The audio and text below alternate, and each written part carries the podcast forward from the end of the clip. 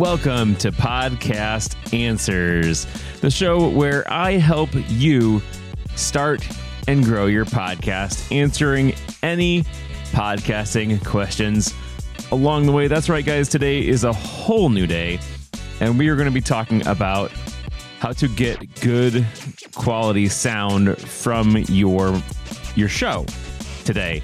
Uh, last week we talked a little bit about should you put your show on YouTube, and we were talking with Doc Rock about that and just how how yes you should put your show on YouTube, and and not not how do you put your show on YouTube, but essentially how to use Ecamm to do that because Ecamm is one of the best tools out there for video and recording video, and so we talked about that. If you've not checked that out, go ahead and do that right now because it was a it was a pretty amazing show.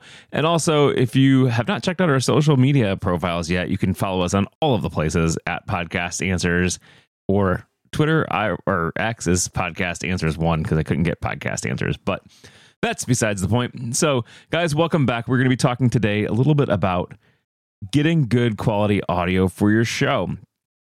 People can deal with a little bit sketchy video that you may not have the highest quality video out there and that's okay but people will put up with it. But if you have crappy audio if you have audio that sounds like you're in an echo chamber it sounds like you're recording on a tin can like people are not going to listen to that very long. If you have things going on in the background if you if you things get distracting. Audio distracts a whole lot more than video.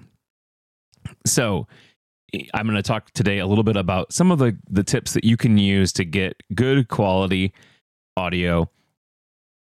First and foremost start with a good quality microphone. Now it doesn't need to be a microphone that is four hundred dollars or a thousand dollars. Yes, those sound good and those sound amazing, and I love having one.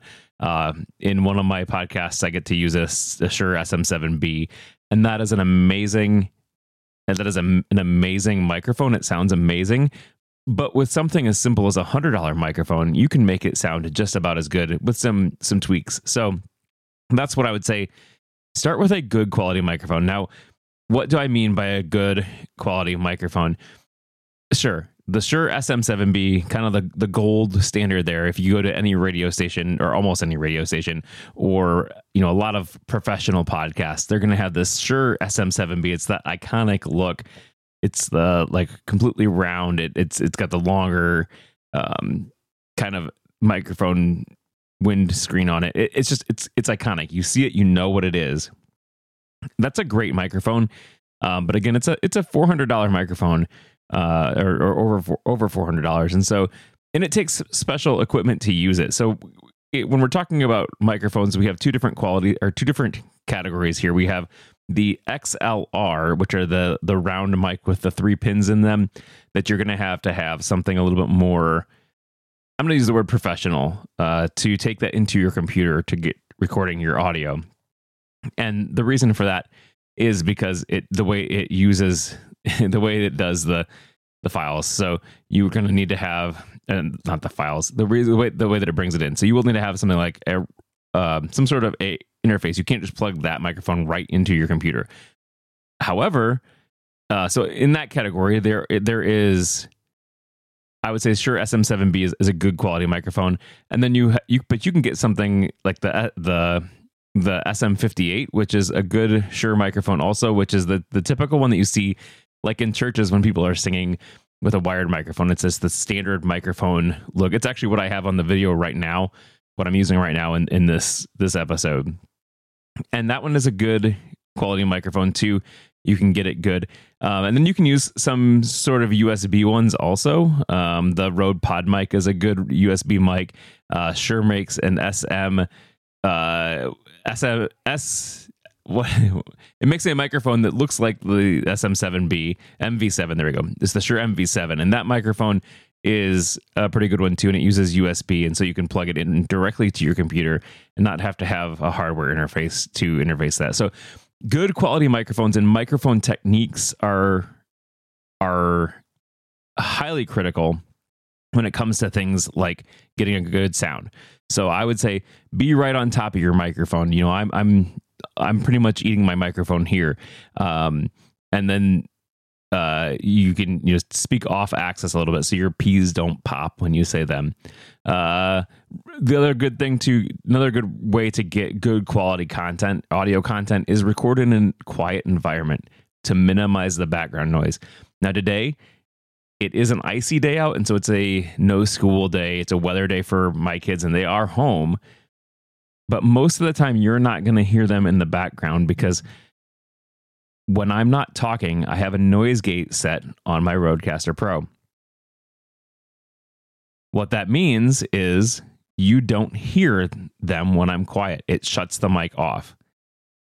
Now, when I'm talking, I still need to overpower their sound, and they're downstairs. And for the most part, you won't be able to hear them unless they get loud and start fighting with each other, which, you know, they may. They're brothers and sisters, so they may. But so record in a quiet environment to minimize the background noise. And that also includes things like fans and air conditioners and computer noises, because those will get picked up on your mic.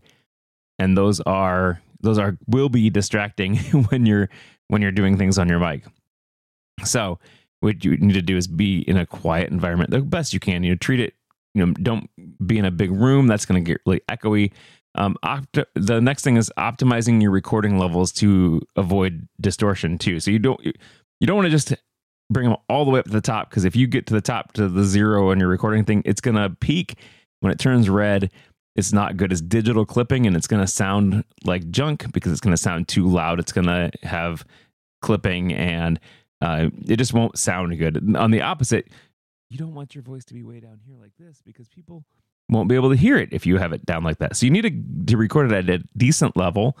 So for me, I'm recording at about negative 12 decibels is where I hit when I'm talking, and that is usually pretty good for this.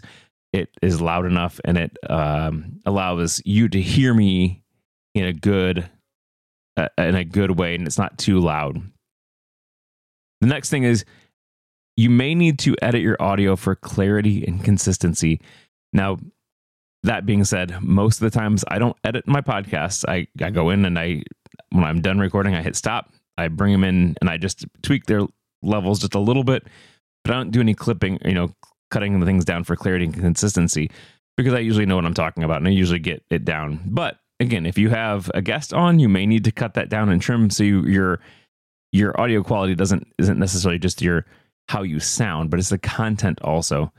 Um, you can use noise reduction tools if needed. So there's, you know, if you are in a loud and noisy environment, one of the tools that I would suggest using is a thing called krisp.ai. It's uh, K R I S P. And what it does is it allows you to, it uses some AI to take the background out and have a cleaner sound. So if there are distracting noises like cars or fans or whatever going on, it tries to cut those out. Now, again, you are going to notice that quality a little bit because it is going to it is going to affect the final version and the final way it sounds. However, that being said, it might be less distracting if you're if you have something barking or uh, air conditioner noise to hear the your audio sound a little bit dampened than if you don't use that and you have them, you know, something going on in the background. So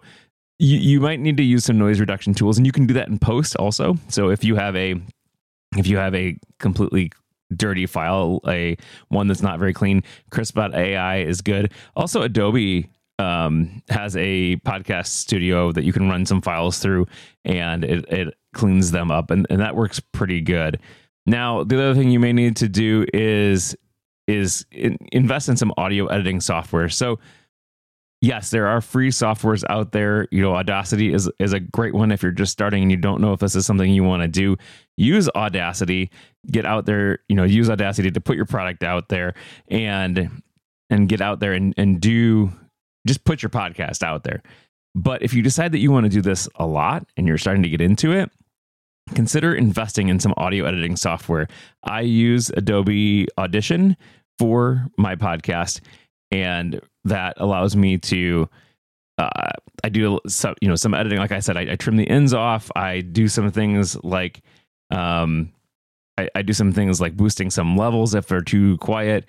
Uh, I record in a multi-track environment, which means that my microphone is on. I get a file for my microphone. I get a file for my sound files. I get a file for um, any guests that I have, all separately tracks. And so, if for some reason I'm in the middle of talking to a guest and they start, you know, they're talking and I'm not, and my dog starts barking, I can mute my track and that doesn't affect what you're hearing because you're hearing the guest talk and you don't hear me or my track. So that's one of the things that I would say is, a really good thing to do is if you can record in multi-track and the Rodecaster Pro does a great job at that. The Rodecaster Pro allows you to record all of your different tracks separately. And so that way you can edit those later. And if you need to dump out you know a track when someone is coughing or has a cough fit or whatever you can do that and no one else is going to know at all because you just you were able to do that so again you can do that in any audio editing software but the paid ones are, are definitely going to be better and so i like adobe audition for that and and the very last final thing that i would say for getting good audio quality is test adjust test adjust test adjust your settings before recording to find your optimal setup. You know, it it each room is different, each mic is different, each person's voice is different. And so you might need to test and then figure out, oh, this isn't working. I don't like that. Adjust that, test it and adjust it. Listen to it yourself without having your, you know, with a critical ear. Again, you you want to be able to put your content out there and get it out there and go, but you also want it to sound good. So if you would you go, would I listen to this? you know, I know it's mine, but if if if I ran across this on the internet on a podcast app, would I listen to it? Is it something that I would listen to? And and so that's one of the things that you can do to help get your podcast even better. Guys, thank you so much for subscribing to this podcast. If you get any value out of this podcast, please continue or please consider going to podcastanswers.com slash buy me a coffee and you can support the work that I do here, help give me encouragement as well as help giving me funds to keep doing this. Um, you know, podcast producing does cost a little bit, and so I just if you can help out at all, that'd be great. Again, that's podcastanswers.com slash buy me a coffee. And that would be great and lovely. Guys, thank you so much for, for sticking with me. If you've got any questions that you want answered on this podcast, I would love to answer them, and you can you can ask me at do our pod, podcastanswers.com slash contact. There we go. I'll get the right one eventually. So podcastanswers.com slash contact will get you in contact with me and allow you to to ask your questions that I would love to answer on a future update. So if you've got questions about podcasting, definitely definitely definitely hit me up because I would love to answer those questions for you. Guys, thanks for watching and have a great week.